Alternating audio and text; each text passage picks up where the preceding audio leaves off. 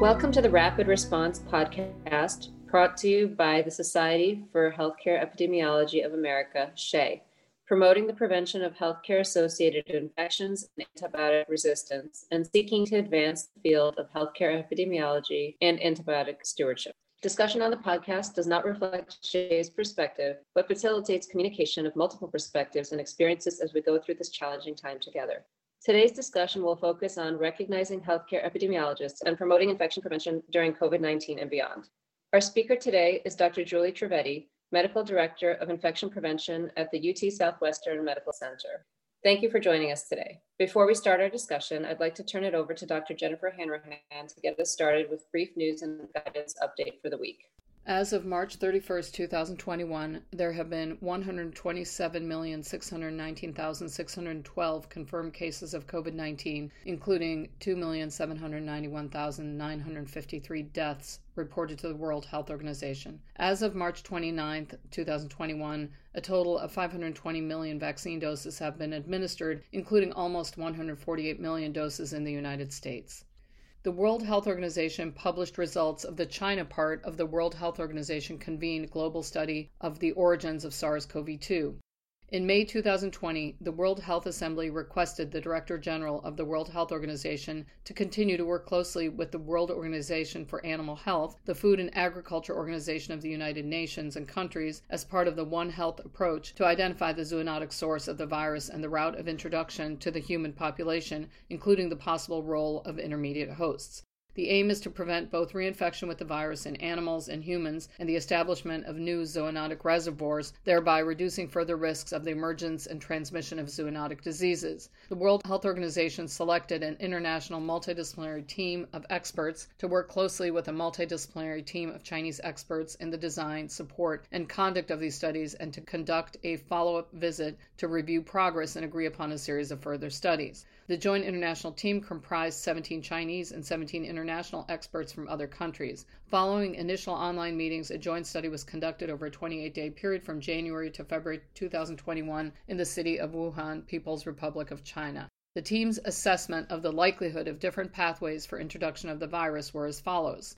Direct zoonotic spillover is considered to be possible to likely pathway. Introduction through an intermediate host is considered to be a likely to very likely pathway. Introduction through cold food chain products is considered a possible pathway, and introduction through a laboratory incident was considered to be an extremely unlikely pathway. A report was published in Infection Control and Hospital Epidemiology about clinical illness with viable SARS CoV 2 virus presenting 72 days after infection in an immunocompromised patient. The authors report a case of late symptom onset of COVID 19 infection 72 days after initial diagnosis in an immunocompromised 53 year old man. SARS CoV 2 was cultured from his sputum sample at this time, and genomic sequencing suggested reinfection was unlikely. After receipt of convalescent plasma, SARS CoV 2 became undetectable by PCR 111 days after diagnosis, although SARS CoV 2 antibodies remained not detectable. The authors state that this case posed difficult public health management issues in a low prevalence COVID 19 setting, as the person required extended home isolation given his prolonged SARS CoV 2 detection. A report in Morbidity and Mortality Weekly report on interim estimates of vaccine effectiveness of messenger RNA vaccines in preventing SARS CoV 2 infection among healthcare personnel, first responders, and other essential and frontline workers in eight U.S. locations from December 2020 to March 2021 was published. In this study, prospective cohorts of 3,950 healthcare personnel, first responders, and other essential and frontline workers completed weekly SARS CoV 2 testing for 13 consecutive weeks. Under real world conditions, messenger RNA vaccine effectiveness of full immunization was 90% against SARS CoV 2 infections, regardless of symptom status, and vaccine effectiveness of partial immunization was 80%. This study demonstrates that authorized messenger RNA COVID 19 vaccines are effective for preventing SARS CoV 2 infection in real world conditions. COVID 19 vaccination is recommended for all eligible persons. And finally, an article published in Biophysical Journal titled Hydrating the Respiratory Tract An Alternative Explanation Why Masks Lower Severity of COVID 19 examines why cloth face masks may help reduce severity with COVID 19. The authors state that use of cloth face masks has been linked with decrease in severity of illness, which is surprising since they don't work very well to filter out viral particles. They tested four types of face masks an N95 respirator, a three ply disposable surgical mask, a two ply cotton polyester mask, and a heavy cotton mask. Volunteers breathed into a sealed steel box, and scientists measured the humidity level inside the box. The authors state that the seasonality of respiratory viruses has been linked, among other factors, to low outdoor absolute humidity and low indoor relative humidity, which increase evaporation of water in the mucosal lining of the respiratory tract. They demonstrate that normal breathing results in an absorption desorption cycle inside face masks, in which supersaturated air is absorbed by the face mask fibers during expiration, followed by evaporation during inspiration of dry environmental air. For double layered cotton masks, which have considerable heat capacity, the temperature of inspired air rises above room temperature and the effective increase in relative humidity can exceed 100%. They propose that the recently reported disease attenuating effect of generic face masks is dominated by the strong humidity increase of inspired air. This elevated humidity promotes mucociliary clearance of pathogens from the lungs both before and after an infection of the upper respiratory tract has occurred. This potential therapeutic use of masks should be studied further. And that's the news for this week. Thank you, Dr. Hanrahan. I now want to move on to discussion with our speaker. So, thank you so much for joining us. Can you tell us a little bit about your role at UT Southwestern Medical Center? Sure. Thank you for the invitation to be able to be here. It's always a great opportunity to be able to explain a little bit more of our field to the general community. I'm currently the medical director of infection prevention for the medical center, the health system overall. This was a transition actually that was made in April of 2020 in the midst of the pandemic as we began to see the interface of infection prevention and a lot of the outbreak preparedness come between the ambulatory and the inpatient services when I started at UT Southwestern in 2017, it was as medical director of infection prevention for the university hospitals and our hospital based clinics. So, really, we've seen a lot of change happening in the past year or two as far as kind of merging our ambulatory and hospital based infection prevention efforts. My responsibilities typically involve your routine infection prevention types of activities, such as monitoring and doing surveillance for healthcare associated infections, surgical site infections, water management programs, as well as your routine outbreak preparedness and high consequence infectious diseases. So, really, with the pandemic, it was basically an expansion and extension of our responsibilities. So it's interesting that, you know, as healthcare epidemiologists and as medical directors of infection prevention, we're always preparing for the possibility of a pandemic. We're always doing different types of drills. And we're also doing a lot of day to day work to prevent infections for people that come in. But many have never heard of epidemiology. And, you know, certainly I think the pandemic brought more attention to our field. Why do you think it's a pandemic to do this? And why do you think people don't know what epidemiology is? I think we've largely been a hospital based field as well as a, typically a behind the scenes or an after the event type of a field. So we do a lot of work to help identify healthcare associated infections and surgical site infections. So our previous work used to focus more on the infection control part of it. And really, what the pandemic brought to light was that we needed to focus more on the prevention part of it. So we needed to have more activities at the forefront and at the beginning training to help individuals recognize how this disease might manifest and what to do if they were to encounter a patient and really not only what to do afterwards. So it, I think it shifted the focus to not only settings outside of the hospital so that you know long-term care facilities certainly came to the forefront as well as the general community public health departments. And you know this impacted all aspects of life outside of your acute care hospital. So not only the location but then i think you know the timing of our responsibilities and interventions shifted to before an event occurred and not just after an event occurred so, do you think that the healthcare field will see more people specializing as healthcare epidemiologists because of the pandemic? And what do you think we can do to encourage or support this? I certainly think so. I think, you know, there's the term going around the Fauci effect on the increase and the interest of, you know, medical students and trainees overall in medicine, as well as in hopefully infectious diseases and healthcare epidemiology. We certainly have been seeing an interest and an increased interest. And even during the pandemic last year, we hired an additional two infection preventionists to join our team. So there's certainly a, a growing number of individuals in healthcare, I think, that are becoming more aware of this field and are wanting to become interested. I think really what we need to be doing is extending the education and bringing healthcare epidemiology into the medical school and into the training of our house staff. This is not something that we should only be introducing when somebody is an infectious disease fellow, because as we've seen with this pandemic, it involves all levels of education as well as the different allied health fields within medicine as well. So you know, this is where we had to work with our physical therapists and our respiratory therapists. And we might not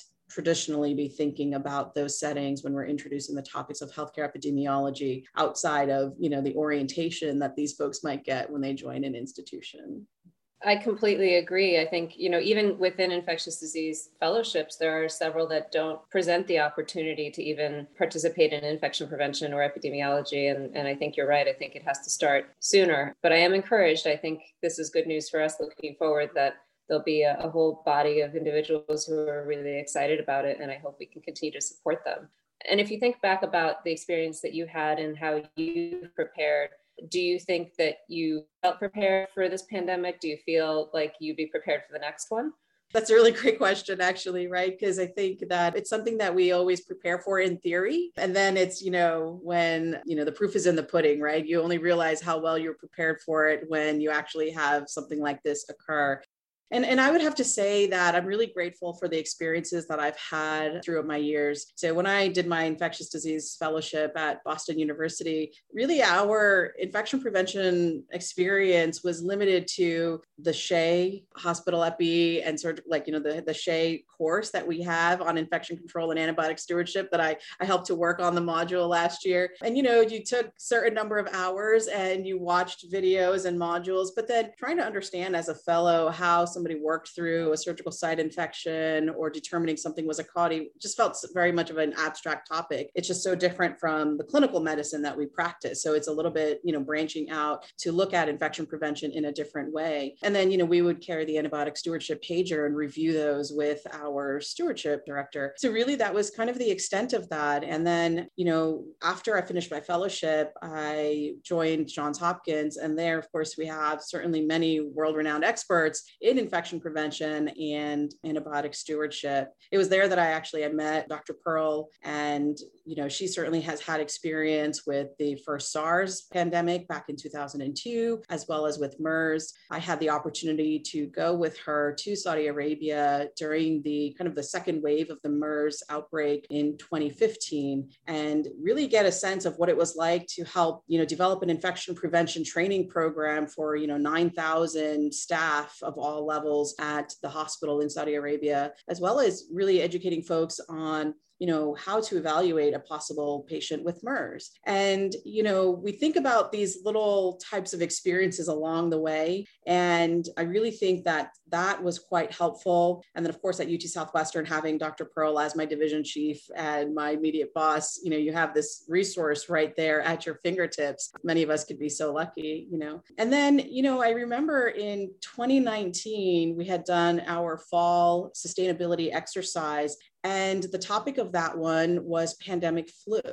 And it was interesting because we did an after action review, and many of the areas of concern that came up were what do you do when you have significant numbers of employees out of the workforce? What do you do when schools are closed and children are sick and these employees have to take care of their children? How do you distribute ma- Tamiflu on a mass level? Like, you know, what would be our institutional setup for that? So, so many of these exact questions that came to light during the pandemic last year were things that we had talked about in one of these preparedness drills in 2019. So I'd have to say that, you know, Could any of us have fully predicted the full extent of this? No, because there's a lot of moving pieces, a lot of other organizations that we have to work with on the public health level, federal, state, et cetera, that can influence the trajectory that we take and even the pace. And then, of course, when everyone is demanding your PPE and the supply chain, takes a little bit of a uh, takes not even a little bit of a hit but a significant hit that can certainly in, you know impact how we end up you know rolling but i think that all of these other experiences certainly did help with the preparedness so that when the pandemic was beginning to really unfold and the impact was starting to be seen at our institution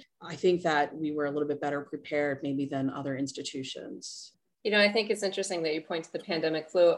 Maybe in some ways it was serendipitous that the, you know, centenary of the Spanish flu was right around that time. And I think a lot of us were focusing on it. And, and I know that in speaking to other epidemiologists, it, it seems to be that the focus in a lot of hospitals was around that. So perhaps in some ways that's a little bit of a, a silver lining that we were kind of looking at it, although I think our focus was slightly different. We we're focused on, on flu, but you can certainly extrapolate from that. So, Dr. Trivedi, as the result of all the work that an incredible individual like yourself has done, do you think that we are going to be better prepared the next time around when we see the next pandemic, whatever it may be? I certainly hope so.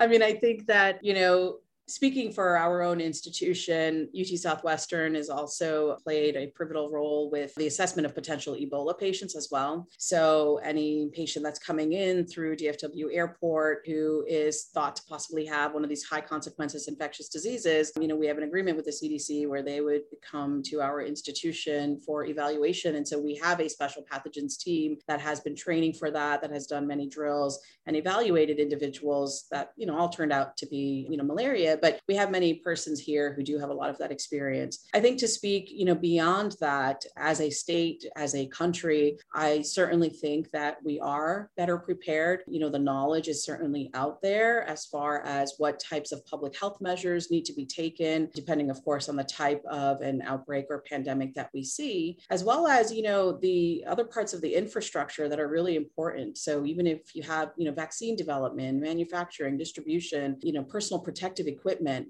We saw a little bit of that with Ebola. I think the impact on the US with Ebola was less, obviously, than the impact on the US with COVID 19. So I'm hoping that we are better positioned and better prepared if we were to see something like this again in the future. My one concern, though, is that at what point you know in the future when another event occurs do we you know kind of call it as the start and i would hope that we don't become trigger happy you know where you know we start to see some cases and then say oh no we've got something that's going to come to the us and then people start to become desensitized to the potential of another pandemic but in a way, it's kind of better to have folks who are prepared and able to act on something with the smallest amount of information than to be unprepared. Yes, that's uh, that's a very difficult balance to strike because we can't sort of do this on our own, and we really do need you know other individuals in the society to take this seriously and and to help us to deal with it. And I think you know one example of really how far this has reached is that many individuals within healthcare epidemiology been asked to assist within other places, in workplaces, in schools, other educational and community settings. Have you been asked to provide guidance in some of these areas? I know it's typically outside of the scope of what we usually do, working in a hospital or in, a, in an ambulatory practice setting, but have you been asked to assist in these areas? Yes, I have. And, you know, many of my colleagues as well, simply because, you know, one person can only have so much reach. So, yes, we have. We've been involved with some of our local airlines. We've helped with the local symphony as well, involvement with the school districts in and around this area, and really to help kind of develop guidelines and screening protocols and when is it safe to kind of resume, you know, activities in person, what can be done in the meantime to help mitigate the risk of an individual, you know, since many of our public transportation and airline folks are considered essential workers to some degree, you know, part of that critical infrastructure workforce. So, how do we make sure that we continue to operate those and keep those industries safe while trying to mitigate risk as well? And then, you know, we have a pretty significant business community around here, business and tech community in this area, in this region, and keeping them apprised of what is going on with COVID 19 has also been a very integral part of my responsibilities and even of several of my colleagues colleagues. You know, with the information coming out so quickly and every day, initially it was like every hour things were changing, but every day, every week, there's new information coming to light, you know, based on what we learned about the virus itself and then treatments and vaccines. We actually hold routine kind of debriefings and briefings with the business community to give them really information from the source. This helps them to make more educated decisions for their own companies, as well as, you know, be aware of the activities of UT Southwestern and see ways that they're able to help us. And I think that with these types of briefings, you know, there came a lot of donations for PPE, sometimes monetary donations as well to the institution to help us through some of these difficult times. So certainly have had collaborations they have also been instrumental in helping to promote the message about the importance of masking, you know, so working even with the Dallas Mavericks and Mark Cuban, who's played a big role in helping even our healthcare worker morale and donating shoes or food items, et cetera, to our healthcare workers who are working on the front line. So I think that the involvement with the community outside of the hospital has really been very important and very influential for both ways. So, with all this extra stuff that is required of us and all the extra time, not just at work, but in helping to, you know, guide all of these other areas of society, whether it's schools or, you know, sports groups or theaters, how do you ensure that you have adequate time for your infection prevention duties and how do you keep from becoming overextended during these crisis periods?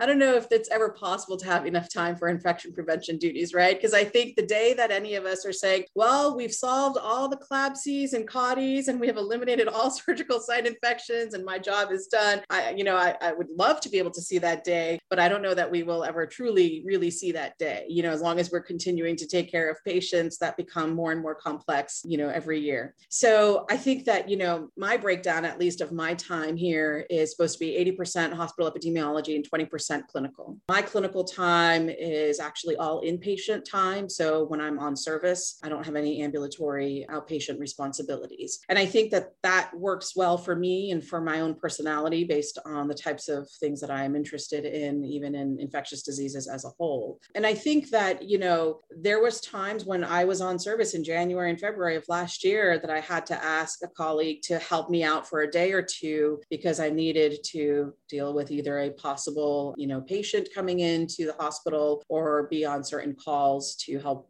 you know develop certain protocols and workflows so it's certainly relying on others I think the first few months, like many, many others around the country, I worked 20 hour days for about one to two months. And really, what it helped to highlight was kind of how under resourced we were and really showing how we needed to rely on each other more, not only within our division, but then even within the hospital and our health systems, and how to kind of train others and being able to delegate some responsibilities once you were able to identify maybe what the workflow and the process should be for a certain thing. So, you know, realizing that we have colleagues that we need to be able to lean on was very important. And also, there were some things that just were not a priority at that time you know there were some things that you know moved to the back burner because they had to. And not because they're not important but they just were not at the top of the list when we were trying to deal with the pandemic. So now what we're seeing though is that you know initially we were maybe that cog in the wheel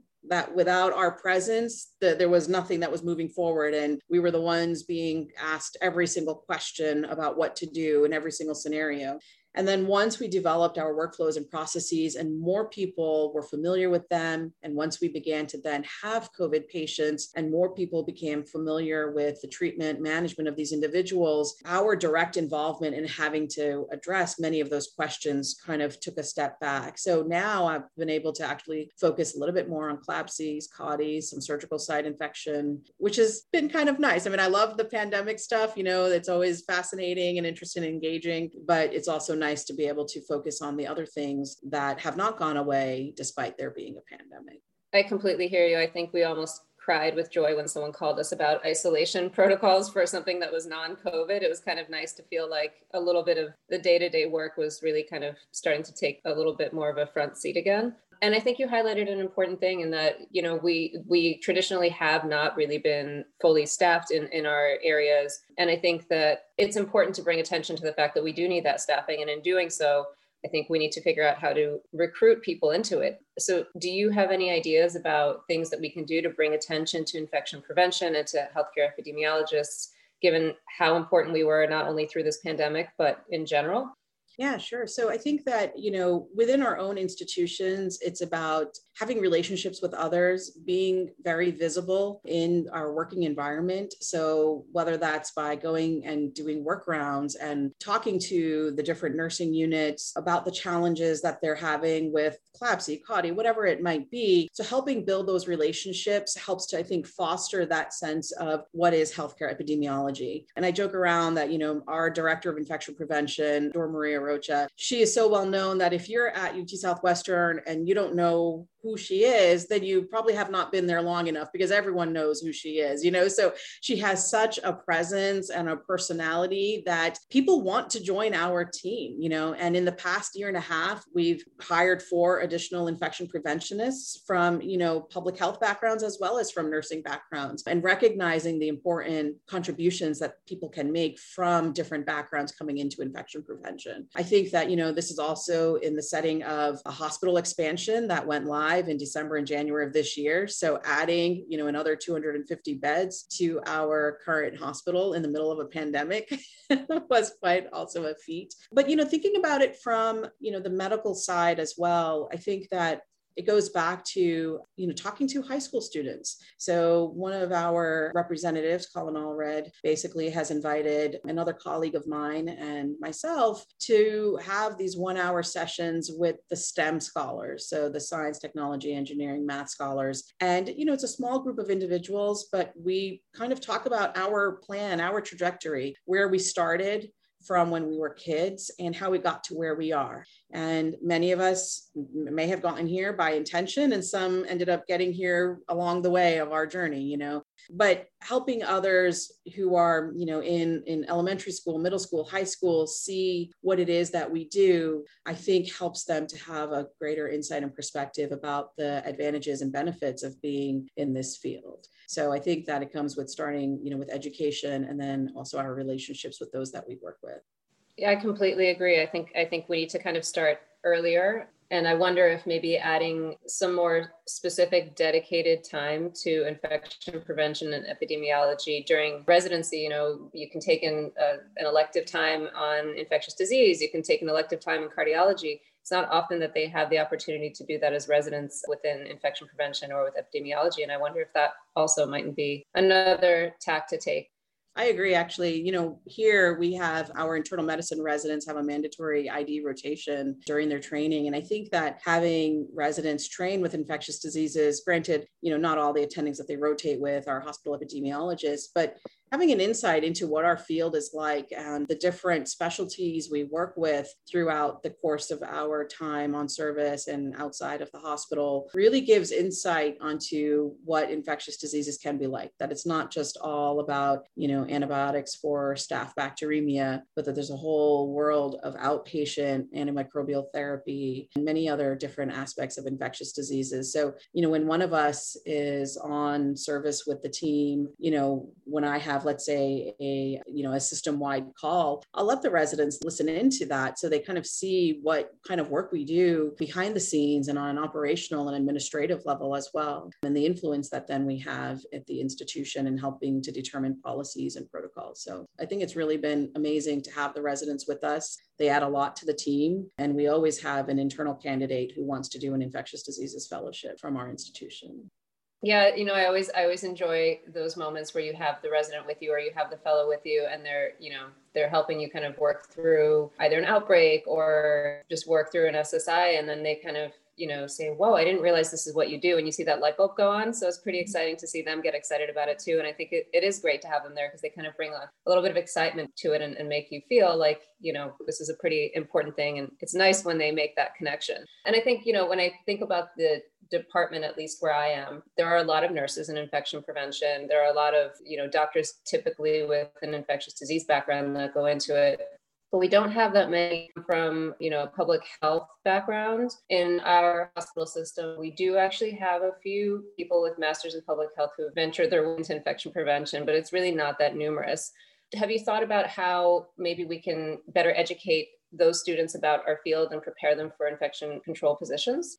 Yeah, I think that this is it's really important. You know, I think that we at our institution have folks with an MPH background. The vast majority have a nursing background, but then we also have a couple, including our director, with a microbiology background. You know, so I think that many of these individuals transitions to infection prevention when they worked with someone who really impacted them, you know, whether it was a physician who impacted them or whether it was another infection preventionist who really impacted them. But I think it goes back to, you know, bringing this out into the schools and into the education. So my sense is probably that many academic medical centers, especially larger ones that might have a school of public health attached to it or a school of allied health professions attached to it, probably are going to have more exposure to what infection prevention is than academic medical centers that don't have, let's say, one of these schools of public health attached to it. So, those students in that setting, it's really important, I think, to be able to reach out to those students and, you know, whether it's part of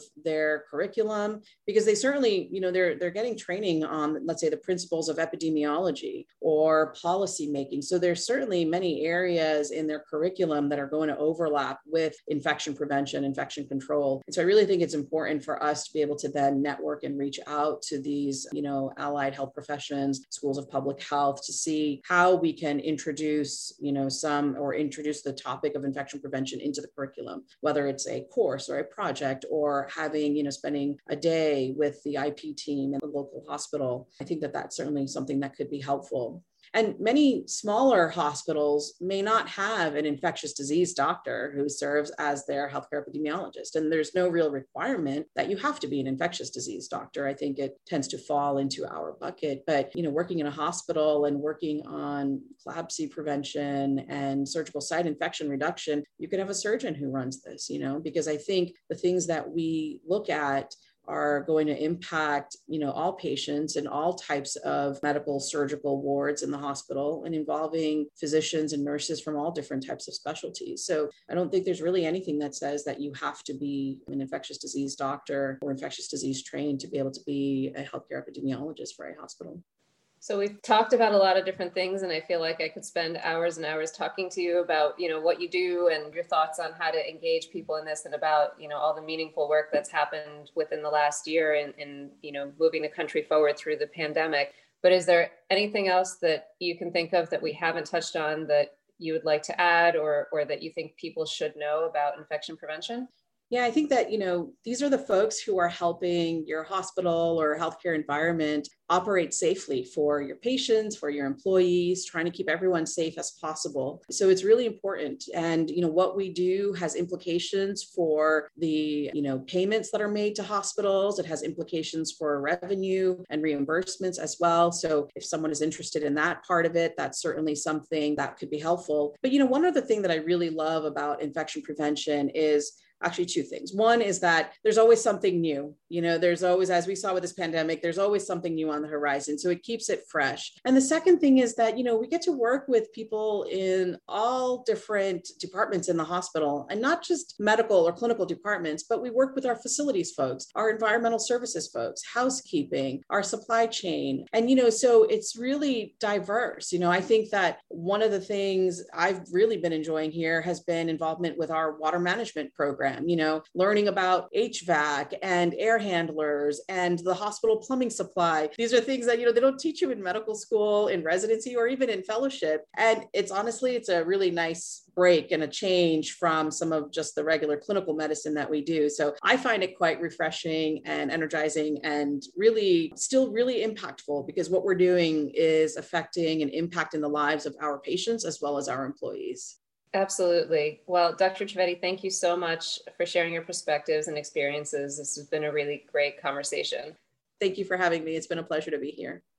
This podcast can be accessed on SHEA's Online Education Center Learning CE under the Rapid Response Program. You will also find resources such as the recorded webinars, Healthcare Facility Outbreak Preparedness, and the SHEA COVID 19 Town Halls. Interested in hearing from our expert speakers on COVID 19 and other prevalent healthcare epidemiology topics? Join us virtually April 13th to 16th for SHEA Spring 2021. Register now at sheaspring.org. This concludes this episode of the Rapid Response podcast. Thank you for tuning in.